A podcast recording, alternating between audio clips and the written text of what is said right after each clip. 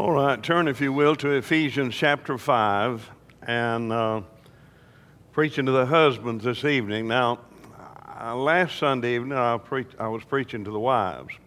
I've been preaching through the book of Ephesians, so to let you know if you're here for the first time, let you know what I've been doing. And it's not just that I've come up with a sermon on husbands. Of course, I know we all need it.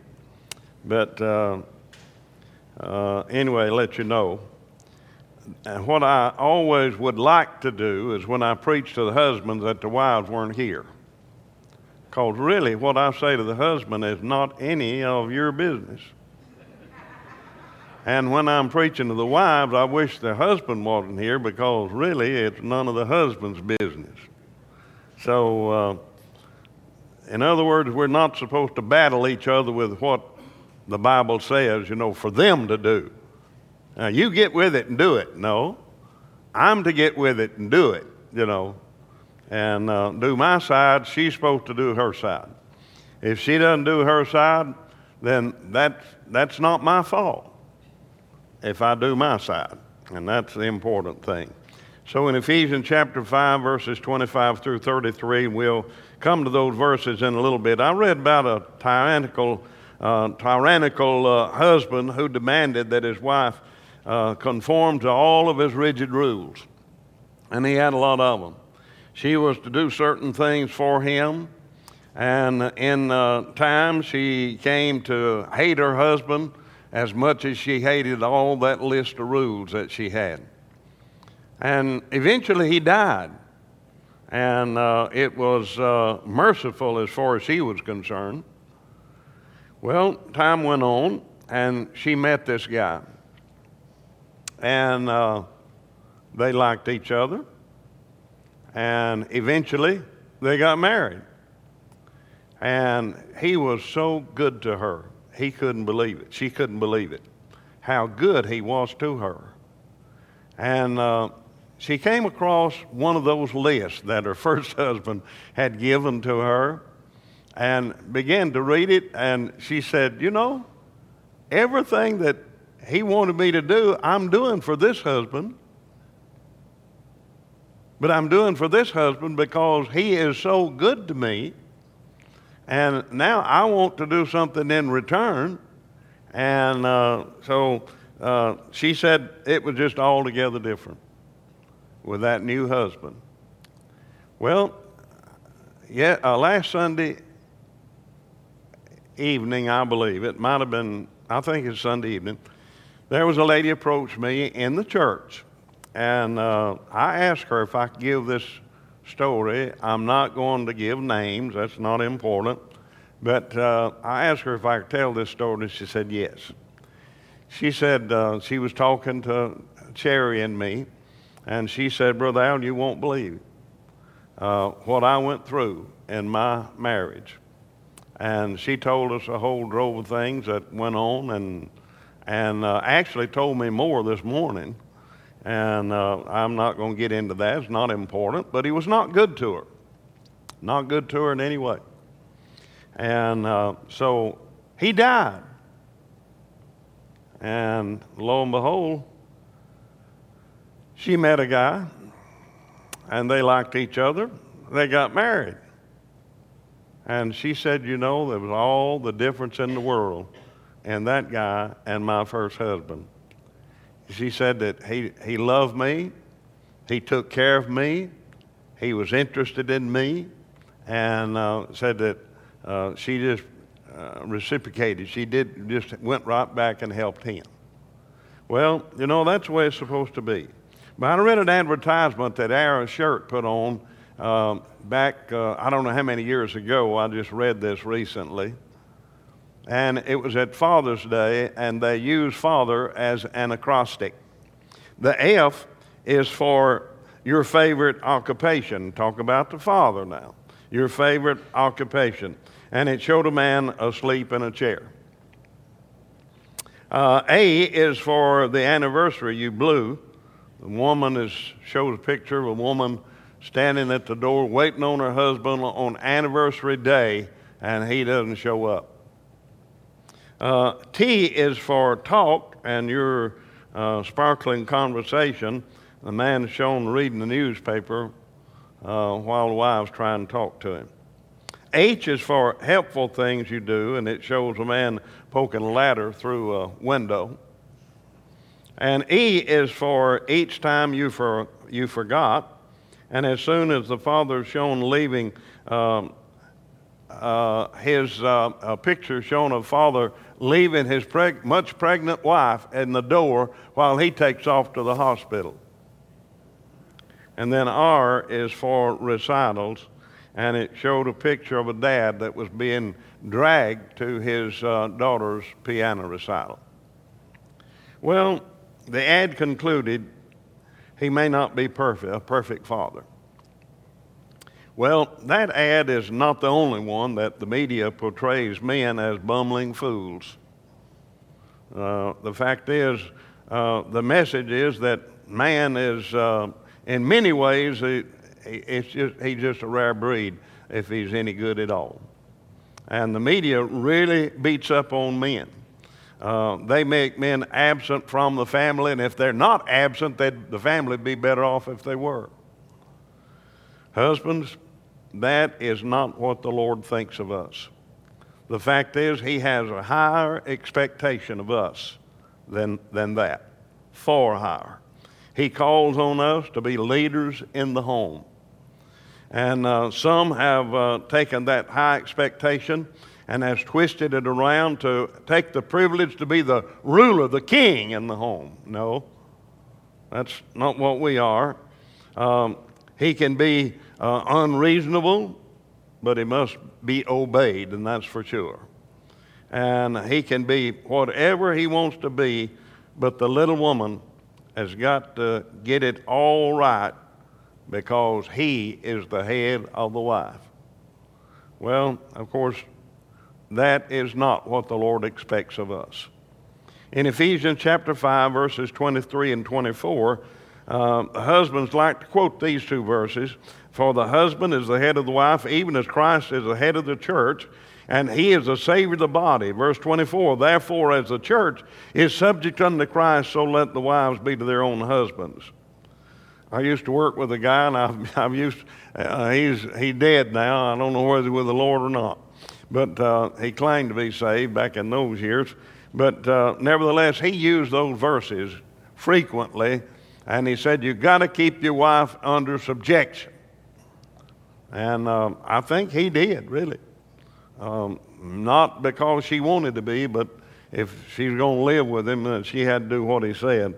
But you know what? I never did hear him quote the next verse where it says, Husbands, love your wives as Christ loved the church and gave himself for it. I never heard that man quote that verse. Not one time did I ever hear it. So what does it mean when we're told to love our wives? All right? We're to love our wives as Christ loved the church. In verses 25 through 30, uh, 27, husbands, love your wives even as Christ also loved the church and gave himself for it, that he might sanctify and cleanse it with the washing of water by the word, that he might present it to himself, a glorious church not having spot or wrinkle or any such thing, but that it should be holy and without blemish. And then verse 38, uh, 28 so ought men to love their wives as their own bodies. He that loveth his wife loveth himself. Every verb in those verses are they are present tense verbs, which means that those things are to be carried out continually, continually, continually in our lives, husbands. That is part of what we're supposed to do. In Ephesians 5 28, so men love, uh, men ought to love their wives as their own bodies. He that loveth his wife loveth himself. So the word love there and all the way through is the strongest Greek word there is in the New Testament for love. It's the same word that's used in John 3:16. For God so loved the world that he gave his only begotten son that whosoever believeth in him should not perish, but have everlasting life. So we are to love our lives as Christ loved the church. And uh, that means that there are three things that we'll do if we really love our wives. We will sacrifice when we love our wives. We'll sacrifice. Now, Christ became the head of the church because he loved the church and sacrificed himself for it. If, uh, if we are going to be the head of our wives, then we will sacrifice also. Uh, being the head of the wife is not about being right all the time. It's, uh, it's about being grounded in a sacrificial love for her. Marriage is not about the wife making the husband happy. Not about that. We need to get away from it. It's about the husband taking the role of sacrifice, loving leadership, which becomes the greatest blessing that can ever be to the family. I'll tell you about a sacrifice that I read about. Uh, Dr. J. Robertson McQuilkin this man was a missionary in Japan for 12 years. And I read this in a, in a book, in a magazine, I think it was. And then I went to the internet to prove it, and I found his um, a history of him, and uh, it had the same story in there. And the fact is, I played it had it in there where I could play actually what he said and what I'm going to say here in just a minute. But Mr. Quilkin, being a missionary for 12 years, came back home and he became the president of Columbia University in South Carolina, and he was there for 20 year, uh, 22 years. In 1990, he stepped aside. And in his speech, uh, when he stepped aside from that prestigious position in his uh, speech, final speech. He said that his, uh, he was resigning. He said that he had, uh, had to take care of his wife. Said that his, uh, she had Alzheimer's. And uh, she said, he said, she has taken care of me for 40 years, and now I'm going to take care of her if uh, we have 40 years, that's how long I'm going to take care of her. I'm going to take care of her. For richer or for poorer, he said when we were married, in sickness and in health, um, for better or for worse. And he said, I would love her and walk with her side to complete the final stage of her life for as long as we both shall live. Folks, that's sacrifice. But it's no more sacrifice than you and I should give for our wives. That's a, that's a loving sacrifice. And then the husband will be a faithful husband when he loves his wife. Christ's love was a faithful love. Christ loves his bride, the church, not because she was always beautiful or perfect because we haven't been, as a church, always a beautiful, a perfect uh, group of people. But he loves us because of his faithful commitment to the church. The church, Christ's bride, has not always been faithful, but thank God he has. He's always been faithful to us.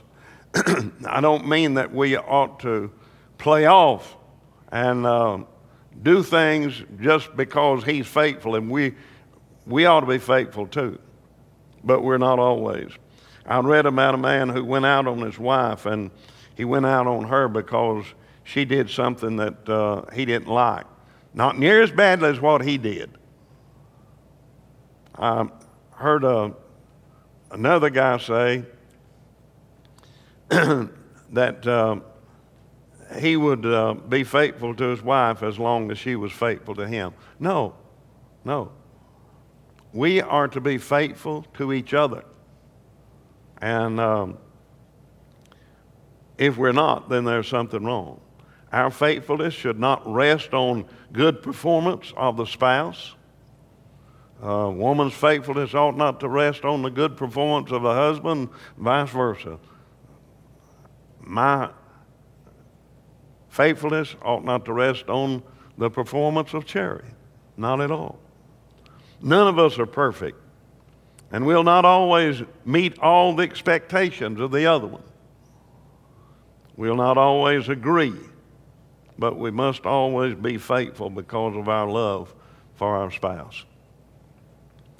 The faithfulness does not only have to do with affairs, it's about loving the other person and meeting their needs, whether we like it or not. Faithful love is not love that uh, just acts toward the perfect, but acts toward the imperfect as well. So, this kind of love is important. It affects our relationship with God. The fact is, hadn't been too long ago since I taught the verse that I'm about to read in my Sunday school class. I'm going through First Peter in there, and and uh, the wives come first in chapter three, by the way, and uh, and so in verse seven, uh, likewise you husbands told the wives what to do in verses one through six, and then verse seven tells the husband what to do, including just about everything that he had said in the first six verses we're supposed to be doing. But he includes something for us that he didn't say to the wives. Likewise, you husband, dwell with them according to knowledge, giving honor unto the wife and unto the weaker, as unto the weaker vessel, and as being heirs together of the grace of life. But that's not all the verse that your prayers be not hindered. If we are going to get our prayers answered, then we must make sure that we treat our wives the way they should be treated. I'd like to file in on verse 7 here and uh, start in on that, but I won't have time. So, this is um, a bonus for loving your wife because you get your prayers heard and answered. And we will be responsible when we love our wives. I read a funny story. I, I doubted it happened, but I thought it was funny. I want to share it with you. The story is told of a young woman who brought her fiance home with her to meet her parents so after a while, the, the husband, the dad, uh, said, told the fiance, let's go in the other room over here and uh, we'll, we'll talk. They went over there and uh, he asked the young man, said, What are your plans? He said, I'm a Bible scholar. And uh, uh, a Bible scholar, um, the father said, admirably. And he said, Well, how are you going to provide a nice house for my my daughter that she's used to. And uh, he said, Well, I'll study and uh, God will provide.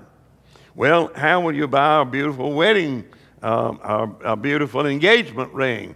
And he said, Well, I will concentrate on, this, on my studies and God will provide. Well, how will you support children? He said, Don't worry, sir, God will provide. And as the conversation continued, he came out with the same thing over and over God will provide. He went back in after a while, and the guy left, and his wife said, How'd the conversation go? He said, Well, um, I don't really know. He said, All I know is that he's uh, going to study the Bible, and he thinks I'm God. Well, I'm amazed at the men that won't provide for their family, just won't do it, you know.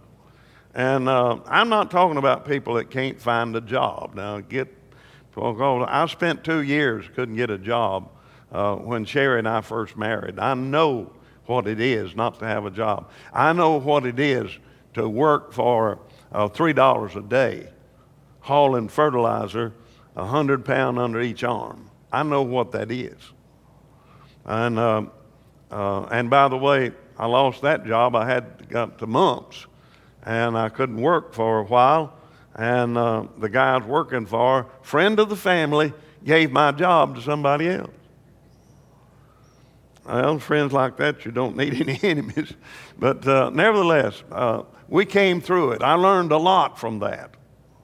I won't ever forget it. I've had two jobs since then DuPont 13 years and Miles Strait 53 years. So uh, that's, that's just the way it goes. The Bible tells us in um, 1 Timothy 5 and verse 8 but if any provide not for his own, especially those of his own house, he hath denied the faith as worse than an infidel.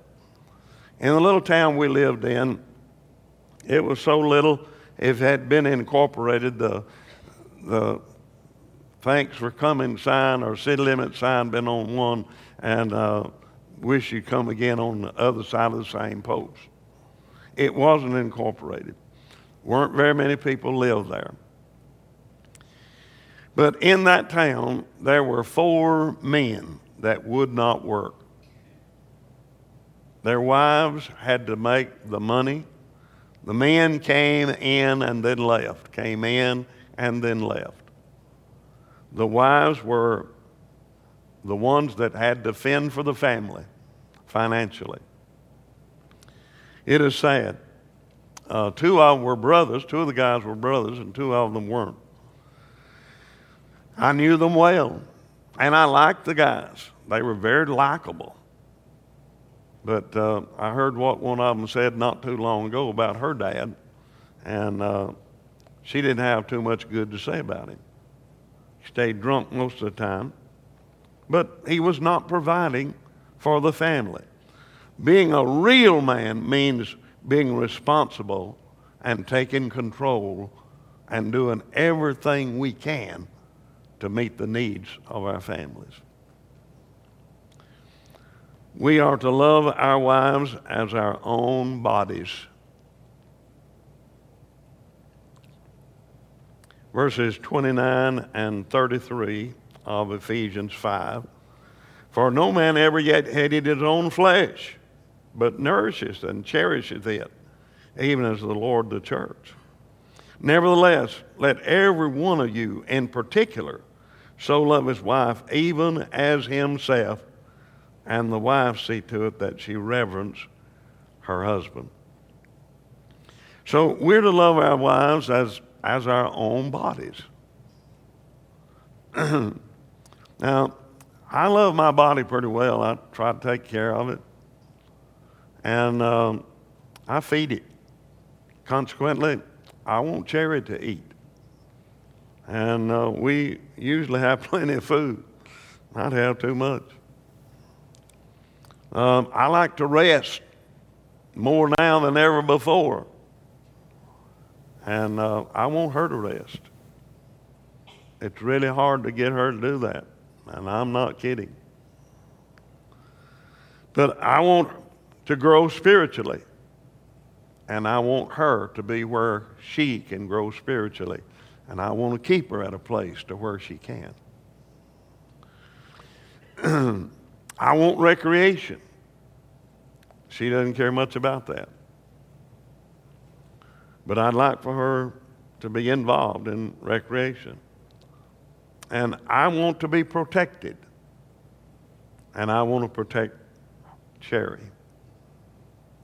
We're supposed to protect our wives. On the southern border of the empire of Cyrus, a great chieftain named uh, Caligula lived who uh, tore to shreds and completely defeated the various uh, detachments of Cyrus' army uh, sent uh, to subdue him. And finally, the emperor and his uh, whole army marched down, and in force they took over uh, his little kingdom. And they took uh, back with them to the emperor. And uh, so the day came for them to have the sentence and actually be executed. And uh, the emperor asked the, the man, said, What would you do if I spared your life? And he said, Majesty, I, Your Majesty, I would return to my home and remain your obedient servant for as long as I live. He said, What would you do if I spared your wife, her life? He said, I would give my life. So moved was the emperor by the words and attitude that he freed both of them, sent them back as his subjects. And upon arriving home, Caligula uh, asked his wife, said, did you, did you see all that beautiful marble as at the entrance of his, of his uh, uh, throne room? And mentioned some other things that were beautiful. And she said, I didn't see any of that. She said, The only thing I saw was the man who was willing to die for me. He said, That's all. She said, That's all I saw. You know what?